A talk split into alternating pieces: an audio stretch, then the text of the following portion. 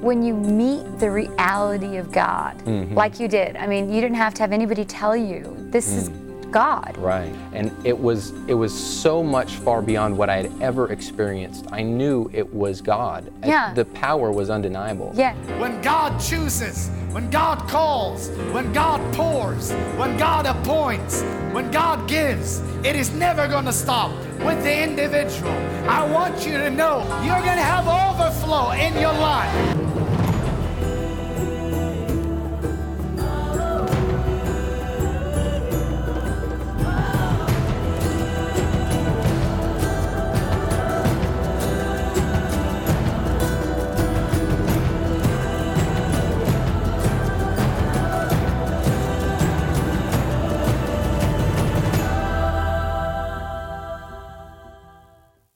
Welcome to Miracles Today, and I have a brilliant young man with me. Lane, thank you so much for joining us at Miracles Today. What a great handshake. Wow. Well, thanks. Listen, I want to go directly to a point in your life that I'd like to hear more about. It's when you became very depressed and suicidal. Yeah. I was in high school, mm-hmm. and I was involved in a relationship. It was a long relationship for me at the time. It lasted about 3.5 years. Wow. And during my junior year at high school, the relationship, I mean, obviously it was an intimate relationship. It became very dependent. I mean, my life centered around this relationship with this girl. And my junior year of high school, it got pretty bad. There were just, neither of us were saved. Neither of us really knew how to love a person. So how it turned out was there's a lot of manipulation. There was a lot of lies. There was a lot of just things going on that caused me to just be torn apart. I mean, I really felt like I loved the girl, but the relationship was really bad. So my junior year of high school, I ended up becoming very depressed. Began doing some drugs as well, which probably added to the situation. But my chemistry class, my junior year, I ended up getting a 17 for a year. My grade for the year was a 17 because I lost my ability to care about anything else. All because of this relationship. Yes. My goodness. I would throw myself downstairs to get attention from her because I wanted her to. In my thinking, I wanted her to know that I was, really serious about this, and I would give, death threats. I would play with guns. I would cut my arm, really kind of hoping that something would happen where I would just start bleeding and not be able to recover. But something inside me wouldn't allow me to really hurt myself severely. Like I would use things that wouldn't really go deep into my body without getting too graphic. But I really didn't want to live and couldn't see myself living past high school. And that was a relationship with a young lady. Yes. Was she in high school with you? She was a year behind me. And goodness gracious. It was actually, I got on antidepressants and things like that, and I actually went to a psychiatric hospital for 2.5 weeks because my mother and my shrink at the time, they were concerned about my life. And so they put me in a hospital, and the amazing thing was when I went to the hospital, I didn't have any problems. Mm-hmm. I was a completely normal individual. Mm-hmm. I was happy. I didn't feel depressed. I didn't feel suicidal. And as soon as I got back to my town and was again involved in this relationship, all the same things started coming out. So it's like this major compulsive relationship. Mm-hmm. Absolutely. Do you think there's a lot of people out there that have that problem? I guarantee it. Really? Oh, absolutely. Yes, I would say probably the majority, if not, 99% of high school relationships, definitely, and a lot of marriages today even, I believe, operate on a level where without Christ, without, the Lord in their heart, people, they don't really know how to love somebody. They don't really know how to stand on their own with the Word of God, which is something I've learned since, but it's a lot of pulling back and forth and just these thoughts in different areas, and there's a lot of fear, there's a lot of frustration, and I didn't know it was spiritual. I mean, I turned to some, drugs, antidepressants, medical help. Exactly. Basically. Exactly. And then when did you come into relationship with Jesus Christ? Well, I went away to college. I made it through high school, went to college, was feeling somewhat better because I was away from the relationship. And my sophomore year of college, I was still into drugs and everything. I didn't really study or anything, I was just away. I just smoked as much pot as I could smoke, and dropped acid, did mushrooms, the whole deal. You wanted out of reality. Oh, as much as I could get out of reality, because I wanted something that was powerful, and I just wasn't satisfied with what life was throwing at me. I wanted something else, and I wasn't sure what it was. And so what happened was, my sophomore year of high school, I actually had a supernatural encounter with the Holy Spirit. Totally outside of a church, completely on my own, and I believe it was because people were praying for me. Tell me about that. I was at a party. It was about 1:30 at night. A group of us were, drinking, smoking pot, what we usually did. It was a weekend. We'd do it during the week too, but this was Saturday night, I believe. And on my way home at about 1:30, this presence came on me, and I knew that I needed to get out of the car I was in. I made the driver, who was my roommate, stop the car. I got out of the car and I began to walk home. I had a bag of marijuana in my pocket that I had just purchased, and I ended up giving it away to some of my friends who were around, and they thought I was nuts, because when you smoke a lot of pot, you don't just give away pot. No. It's expensive. Exactly, and that's what you live for. You might share it, but not give it away. And so they didn't know what was going on, but I had this sensation that I just wanted to be pure. I wanted to be holy. All of a sudden, I wanted to be clean, and I know now that it was just the presence of God coming on me. And so I walked home. It was about a mile walk, and I just began weeping, uncontrollably weeping. And I knew that it was God touching my life. And I had wondered until that point if God was even real. Out of a church. Outside of church. After partying. In the middle of the night. God just reached out and wrapped his arms around you. Right. And literally just saved you. That's exactly supernaturally on his own. Yeah. Wow. Yeah.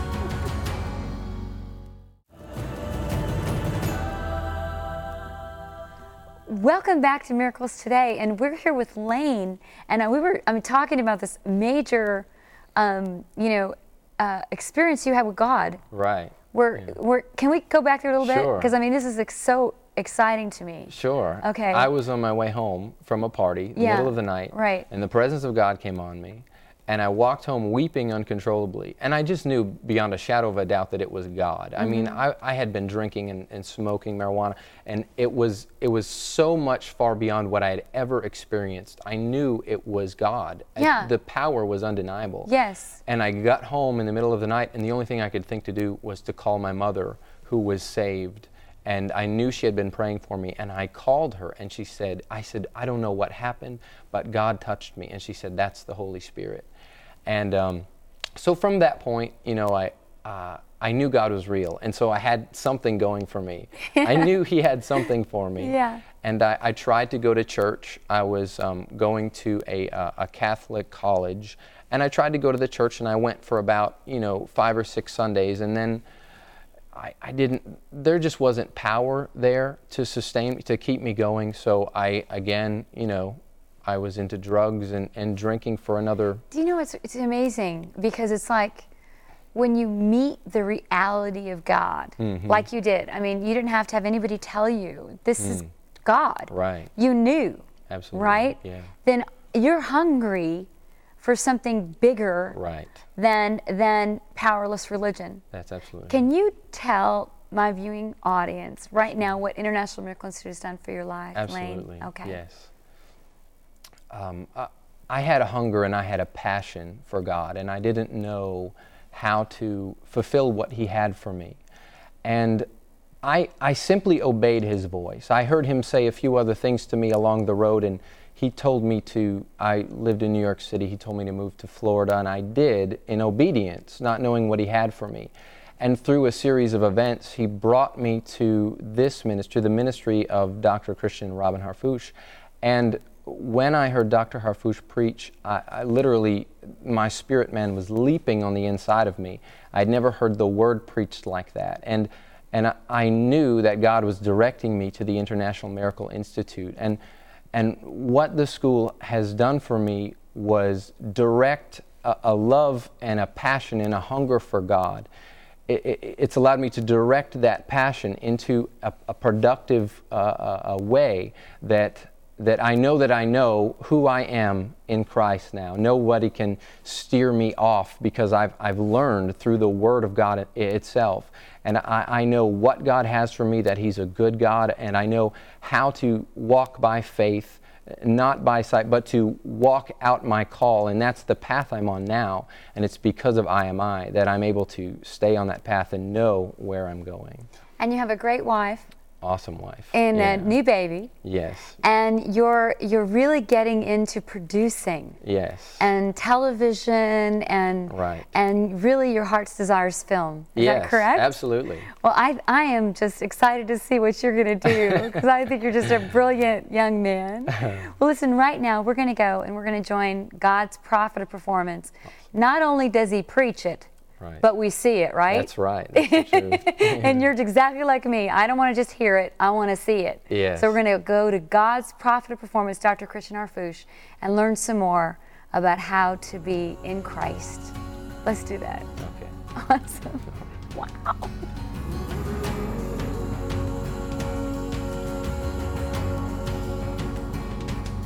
I want to beg you in the stead of Christ. That's what Paul said, I beseech you. I beg you on behalf of Christ.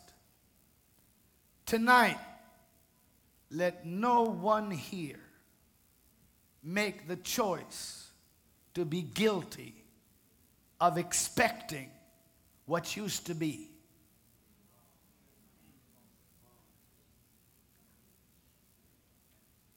You're hearing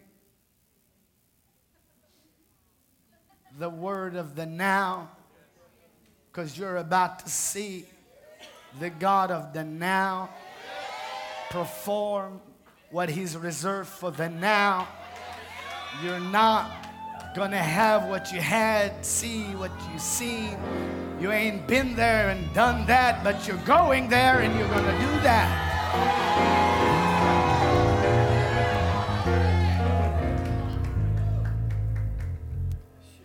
God took David, and David started preparing a people. Just hundreds, preparing them. So that one day, he would be able to go out and bring what was lost back to the city of God. That unction, that ark, that anointing. The purpose for the dance, the purpose for the foolish act of celebration, the cause to couldn't care less what the skeptic will say, the cause for the prosperity of Obed-Edom's house. The anointing that knocked Dagon on his face. The house that carried the presence. The glory that had departed was going to be brought back by an anointed king, priest, and prophet into the city of God, because God wanted that generation to experience its own visitation. And you can go down the line. David said, I'm gonna build God a house, but God said, no, I built my own house, thank you.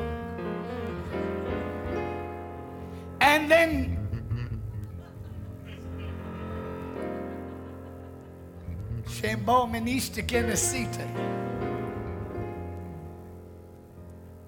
and then When Solomon built God the temple, and as they were dedicating the temple, what had never happened to man before in a temple happened to those who were dedicating it. Because while they were blowing the trumpets and worshiping God and saying His good and His mercy endures forever, they no longer had to remember what their parents told them God was like, or what their grandparents said He used to do.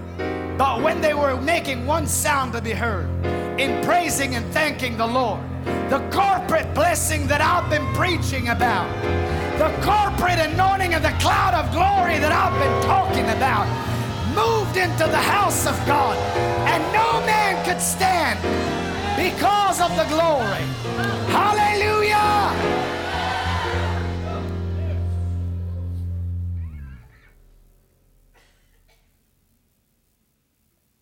Every generation had a visitation. This one will have one like no other one has ever had, but this one will take that visitation and make it a habitation. This one will not get it and lose it. This one will not hit it and miss it. This one will receive it and carry it. This one will carry it and spread it. This one, my God, I feel the anointing of the Holy Ghost. My God.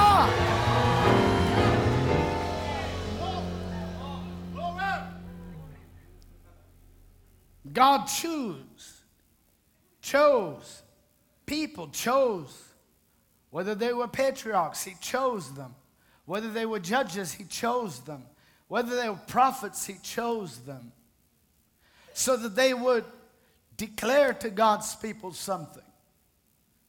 Told Joshua, I want you to be strong. I want you to be of a good courage. I want you to observe to do everything written in the word, because you will make your way prosperous and have good success. But Joshua couldn't just jump up and down and say, wow, personal success. Wow, personal prosperity.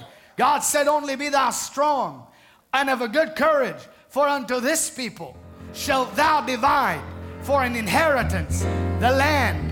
When God chooses, when God calls, when God pours, when God appoints, when God gives, it is never going to stop with the individual. I want you to know you are going to have waste in your life. You're going to have overflow in your life. I want you to know that God has raised up end-time generals to distribute and deliver to you the inheritance that has been kept back by fraud. This is your hour.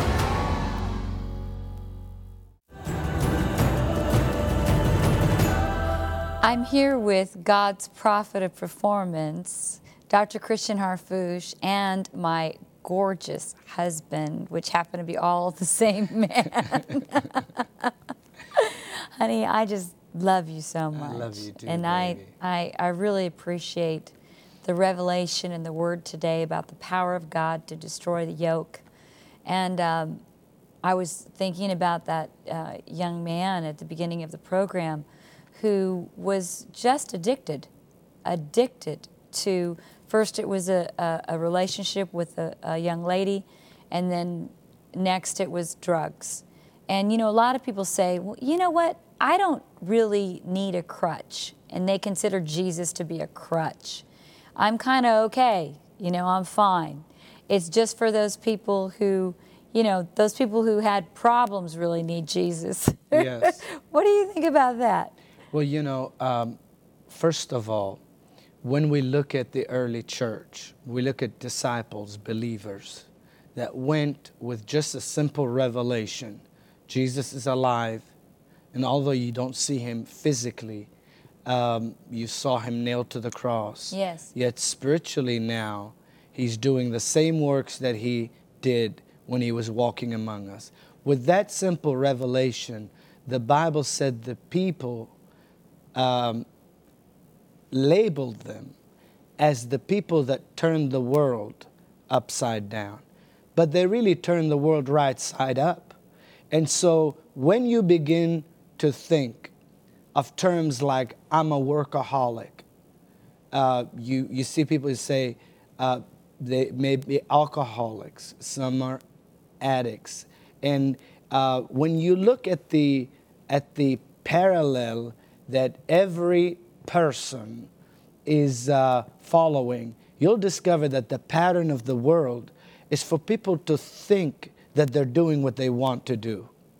A person will be in denial, say, no, I've got it under control, I'm not abusing it. Or a person may just come out and say, well, you know, I'm just a perfectionist, you know, or I'm just a workaholic, or I'm just hard-headed, or this is the kind of person I am, or this is how I am. But in reality, they don't know what they really are like. They know what they have become because of the process of being educated and being exposed to both circumstances, happenings of life, maybe some bad happenings or mishaps, or maybe just the educational pattern of teaching us how to think in a particular way. But when Christ Jesus is introduced to the life of anyone, then there is no crutch needed. Actually, the crutch is to say, well, that's just the way I am. The crutch is to say, okay, I love, you know, throwing myself into my work, 18 hours a day. That's just the kind of person I am. I'm a workaholic. But literally, if you really examine the root of something like that, a lot of times it's either the desire to earn and gain a lot of money, or it's something an individual is trying to escape. For instance, a person that would bury themselves in the bottom of a bottle drinking or doing drugs or trying to just pass away the time or being involved in work situation to where nothing else matters. That's the crutch, where they're trying to escape something that Jesus will give you total freedom and deliverance from. And this is literally what the International Miracle Institute is doing today. Through IMI, we are turning the world right side up again, yes, one student at a time. That's right. Because we're endeavoring to raise up 400,000 people that do not intend to use Jesus as a crutch. Actually, he's the liberator, and he is the authority figure in their life. What would you be like if no disease, no infirmity, no weakness, no low self-esteem, no lack, no opposition, no irritation or agitation could ever get the best of you, because you are in partnership with a Lord that is ever present to supply his power to free you? That would not be a crutch. That would be a platform of expression given to you as an ambassador to turn this world's mindset from going the wrong way to going the right way. You know, I remember this one gentleman, and he was such a perfectionist, you know, that he would just go through women, you know. I mean, gorgeous yes, women, yes, one after the other, after the other, after the other. He was actually really looking for a wife, but never could ever one of those gorgeous women, you know. He would just date them and just not. They couldn't meet his standards. Yes. Right? And yes. Then I remember this really wise older gentleman and his wife said, well, you know, when this guy meets the perfect girl, she's not going to like him. That was so hysterical. That is funny. You know, there are all kinds of compulsive behaviors out there. I mean, you may be perfect or in your own eyes perfect, but really the bottom line is, if you are not at peace, then you need International Miracle Institute. It'll help you find the peace you have never, ever experienced before. So go to the phones right now. Pick up that phone, you perfectionist, and call and get International Miracle Institute. Become one of the 400,000 miracle workers for this final harvest, because Jesus loves you and he wants you to help us do what we're called to do, you're part of it. So go call and join us again next time for more happy endings and new beginnings.